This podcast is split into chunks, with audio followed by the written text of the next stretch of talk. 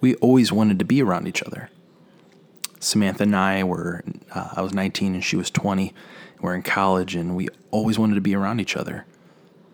I would, we would be on the phone till 2 a.m. and one of us would fall to sleep. And we just thought to ourselves, hey, uh, uh when we get married, we're always going to be around each other. There's never going to be a moment in time when we're just not going to be there. We're, we're going to be waiting for each other when we get home and everything will be perfect. We always try to outdo each other of who could love the other one more. And then about a year after our wedding, we were having one of the biggest fights of our life. And I think to myself, how could two people who knew so little about each other be so selfless and giving of themselves to make the other person happy? And then now, fast forward a year, the same two people who know now more about each other can give so little of themselves and actually be so selfish that they would throw the other person's words in their face and to try to make them hurt. Today on the Family Engagement Podcast, we're going to talk about God's original intent for marriage. We are going to begin our four part series called Home. And today we're going to expand on the letter H for His design.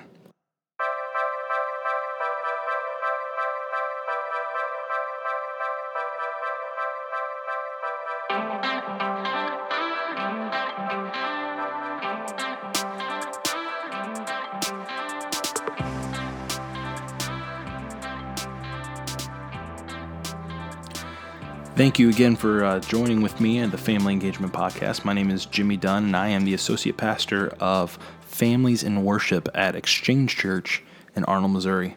A couple of uh, things I want to update you guys on is that, uh, first off, our Facebook page is up. And also, uh, we're getting a website hooked up, and you can find the website. It's going to be launched in a, uh, in a couple of days, but you can start to see some of the things unfold at www engagement.family.blog. So that's uh, B L O G. So that's uh, where you can find the website. And also, you can email us at engagemyfamily at gmail.com. So there's going to be several ways you can, can contact us if you need some resources, some help um, through Facebook, through the email, and also through the website. And so um, a lot of things are going on. And I'm very excited about where this is going to go, and I have uh, great uh, hopes for it. And, and, and please keep uh, myself in your prayers and my family in your prayers as we kind of see where this goes. And I'm praying that uh, God will bring some healing in some families and some um, and some resources to you all. And uh, I, I think we're going to have a great journey of where this is going to go. Uh, so first of all, like like we talked about last time we're beginning this four part series and, and called Home, H O M E. And today we have to start in the beginning. We have to start in the beginning of how God views marriage and how does God see uh, the family. And as Ken Ham has always said, there's the answers are in Genesis. And so we have to start there. And we're going to start right in Genesis 1. And so uh, I, I, don't mean for this to be a Bible study per se, uh, but uh, if you have time and, and you have the resources to be able to pull open a Bible and follow along where we're going to go, um, you can do that. But I will also put resources in um, the website and on Facebook after every episode. I'll do my best to try to do that. and so, um, this home series is something that uh, I've kind of created as a help for you and, and for me. Actually, everything's for me and my family. And I just want to be able to share it with you. And so, HOME was an acronym that I was able to move into my life to remind myself that, you know, this parenting and marriage thing isn't all about me. It isn't all about my own strength. This isn't about my own ideas. This isn't about that my the rise and fall of my family isn't upon me. But yet it's all on my response to what God has called me to be and my response on, on relying upon Him and His strength. And so H is the beginning of this. And, and I told you this is kind of what I do through crisis counseling. This is what I do through premarital counseling.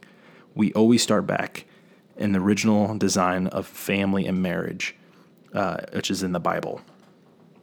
So, Genesis 1, we look at God's original uh, design we see in uh, Genesis 1 27 through 28 God says, uh, and through his word says, So God created man in his own image. The image of God, he created them. Male and female, he created them. And God created them and said to them, Be fruitful and multiply, and fill the earth and subdue it, and have dominion over the fish of the sea, and the birds of the air, and the heavens, and every living thing that moves on the earth. So we see God creating humanity in his own image. And we know this because everything else that God created was by speaking it out. He said, Let the waters be there, and there was. Let there be light, and there was light. And let there be vegetation, there was vegetation. Let there be birds, and there were birds. And God spoke everything through his own power, and there was. But humanity, he created differently. He got down on his hands and knees into the dirt and, and the clay, and he molded man into his own image. And he loved them so much, he wanted them to look like him and, and, and to resemble him and to be an image bearer of him. And so then he breathed his, his breath into them and gave them life. And so he created Adam, and then we know the story that he took Adam's rib and made Eve. But why did he make Eve? Why did, why did he create a woman? Which means Adam called her woman because it was made out of man.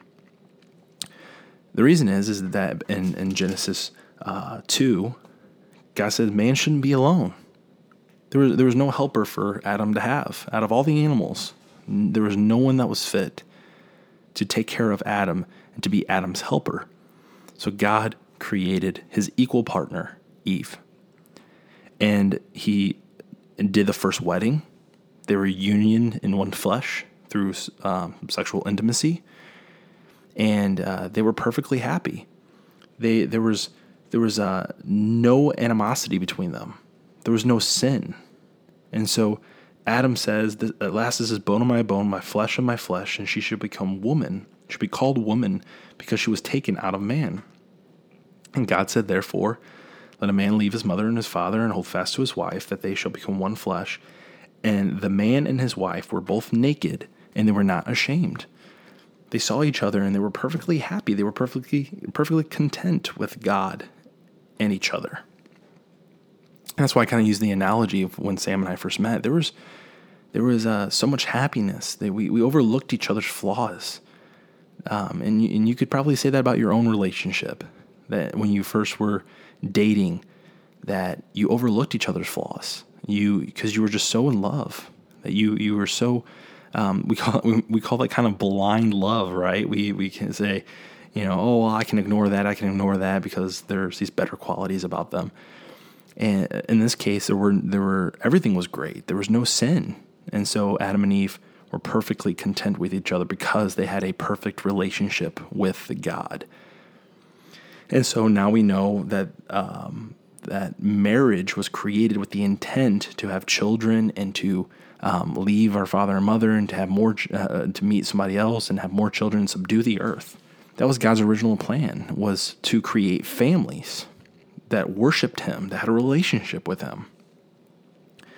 But as we know in genesis 3 the next chapter satan destroys all that. Satan uh, has a plan to uh, destroy not only the relationship that that um, that men and women had with each other, that was that was definitely something that came as a result of sin. But they but the, what Satan really wanted to do was destroy that the relationship between man and God. That was the most important thing. And so when we look at Scripture and we see that Satan tempted Eve and Adam was there and Eve took a bite of the apple and or the fruit and gave it to Adam and he ate it and then they what they realized that they were both naked and they became ashamed they hid it. They hid from each other. They fashioned the clothes out of leaves, and they hid from God.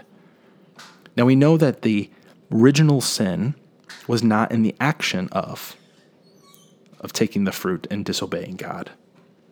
But it says in chapter 3 verse 6 that when they looked at the tree and they saw it was good for food that that it became a delight to the eyes. You see, Adam and Eve were told a lie that if they ate of that fruit, they would be like God. They could have power like God, that they could, um, they wouldn't need Him anymore because they could just do everything themselves. They wouldn't need each other anymore, that they would be all powerful and they could be like God. And so that became a delight to themselves, and they've forgotten their first love, which was God. And in that sin, they were separated from each other. They realized that they didn't need each other, that they could be perfectly happy by being with themselves in that moment. So they sinned, and then they became ashamed, and they hid. And God comes back through the garden and is looking for them. And they said that, uh, He said, Where are you? And they said, Well, we're naked. And He said, Well, who told you you were naked? And, but God knew this whole time. Let's not, you know, joke ourselves. God knew what was going to happen from the beginning, and He allowed them to fall. And so, like a good father, He He disciplines them, but then He kills not them, but kills an animal, and then clothes them. But yet He pushes them and rejects them out of the garden and out of a perfect relationship because He can't be around sin because He's a perfect and a holy God. So you may be asking yourself, why this Bible study? Why are we going over Adam and Eve? Well, because this is where marriage and family began.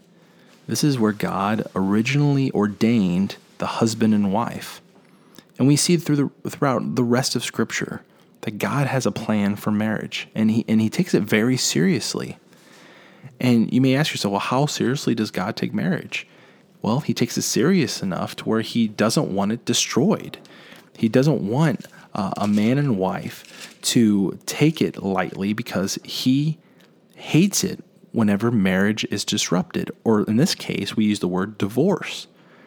And actually, it says in the Bible, in, Ma- in Malachi 2, it says in verse 16 that did he not make them one with a portion of his spirit in their union?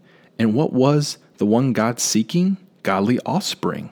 So guard yourselves within the Spirit, and let none of you be faithless to the wife of your youth. For I hate divorce. God makes it very clear that He does not want uh, um, the marriage to end.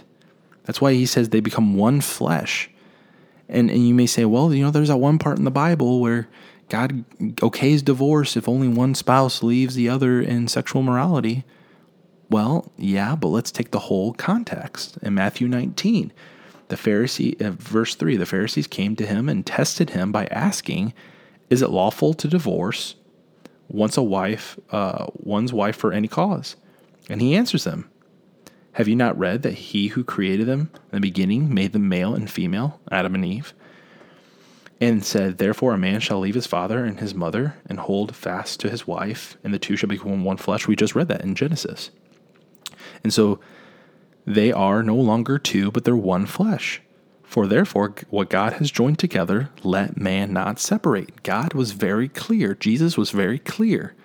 His intention for marriage was that it was a holy union, a commitment between two people, a man and a wife, to spend their life with each other and, and not only with each other, but with God, was to be one with each other and one with the Father. And so the Pharisees then say, Well, why then did Moses command one to give a certificate of divorce and to send her away? Then they, they ask him, then, then why did Moses give it? They were trying to trip him up on a contradiction. But Jesus knew because he's the one who gave the command. He knew why the command was there and, and, and why divorce was okay only for a certain reasoning, and he gives the explanation. He says to them, Because of your hardness of the heart, Moses allowed you to divorce your wives. But from the beginning, it was not so. And I say to you, whoever divorces his wife except for sexual immorality and marries another commits adultery. Jesus was very clear. He says, You know what? You whined and you complained. And so, out of your hardness of heart, out of the mercy of God, he says, Fine. If you want divorce, the only way you can give a, a certificate of divorce if your spouse commits commits sexual immorality against you. Now, why is sexual immorality? Well, when we talk about one flesh, like we said, was sexual intimacy, was two people becoming one flesh. And we know as human beings that sex is a special, intimate relationship with one another. We know that it's it's a, it's not just something to be thrown away We know it deep within our hearts, no matter what young person or or um, free person says, "Oh, I can do whenever I want and with whoever I want." The the thing is, is that we know, we know that it is uh, an important um, union between two people. And so, if one person commits one union in flesh with another person, that's marriage. God sees marriage, sex as marriage. That was the uh, the view of marriage, as if you had sexual um, uh, intimacy with one another. And so, if someone was going to leave the marriage to have sexual intimacy with somebody else, then they become a union with somebody else, and they've broken the union between their spouse. So God says, okay, if you want divorce, go ahead, get divorced, but only if the person whom you have a union with breaks the covenant, breaks the contract of marriage that you originally had with them. That's the only way he gives it. And he says, if, if you get divorced, anyone who marries a divorced person is a sinner. You see, that's pretty harsh. Well, because of God's standards, we know this. We know that God has these Ten Commandments. He says, do not worship any other idols, do not lie, do not steal. And we know that God has these high standards, and we know that we can't judge ourselves based on our own standards, but on God's standards. And I have to keep going back to scripture because it's his design. Again, this isn't my this isn't Jimmy's standard of marriage. This is God's standard of marriage. And in 1 Corinthians 7, verses 10 through 11, it says Paul says to the church, "To the married, I give this charge, not I, but the Lord. The wife should not separate from her husband, but if she does, she should remain unmarried or else be reconciled to her husband." and the husband should not divorce his wife. So, even in this case, Paul says the person who divorces their spouse should never remarry, but come back to the spouse or to remain unmarried. Now, again, this is not mine. Even Paul saying this isn't my this isn't my charge. This is God's. This is not my charge. This is God's. And so we must have this this this completely different understanding of marriage. We have to have this high value of marriage. Now, footnote. Is God merciful? Yes. Is God forgiving? Yes. So what are we going to do with that? Well, I believe that because God is merciful and God is righteous and God is holy, he forgives sinners, and He gives us another chance. So, with that being said, if you are a married couple and one of you has been divorced, there is grace and there is mercy in the Father. The one thing I need to tell you is, is that if you're divorced and you're remarried or going to get remarried, the judgment of God has passed over you if you are a believer in Jesus. But you must acknowledge the fact that God takes marriage seriously. With that being said, my only recommendation to you in this is that if you want a better marriage, if you want to have a better relationship with your spouse, you must come to your knees and come to the fact and tell God, marriage is your design, not mine. Yes, I failed in my last marriage. I divorced. My spouse left the relationship, or even you, you say, I left the marriage. But because He's a holy God and He loves you, He has forgiven you. Rejoice in His forgiveness, receive grace, and acknowledge His design, and move on for the future. Move on with the repentance of your heart that you will now make this union, this flesh, one flesh union, to be committed to each other and to be one with the Father as his original design was. And so, before we can move on to the next O into our home series, let's pray this week. Let's focus on the original design in Genesis and God's seriousness in Malachi and in 1 Corinthians. That when you come to the union marriage, divorce is not an option and uh, as Sam and I have had many fights in our relationship since our first fight. When all of it's said and done, we come to each other and we say, We're sorry. We fall on our knees and, and accept grace, and we become one spiritually with the Father. And we, we continue to love each other through our faults and show grace and mercy because our Father has shown us grace and mercy. So, for the healthy, if you're great, continue to acknowledge the original design of God's design of marriage. And for the hurting, come back. Come back to the seriousness of marriage and accept the mercy and grace of God in your faults and in the faults of your spouse. And to the the ones who need uh, who are hungry, read Genesis, the original design for marriage, and read 1 Corinthians uh, 7, God's principles for marriage, and discuss it. Discuss how your marriage has been so far and see what God can do with you. I pray that you will discover things about each other that you've not realized for a long time, and that you will fall deeply in love with each other, and especially with the Father. Thank you for joining me in this uh, family engagement podcast. Please uh, like us on uh, Facebook and uh, also uh, subscribe on iTunes, and you'll get some notifications that are coming on the future. So I just want to remind you that an engaging family is a thriving family.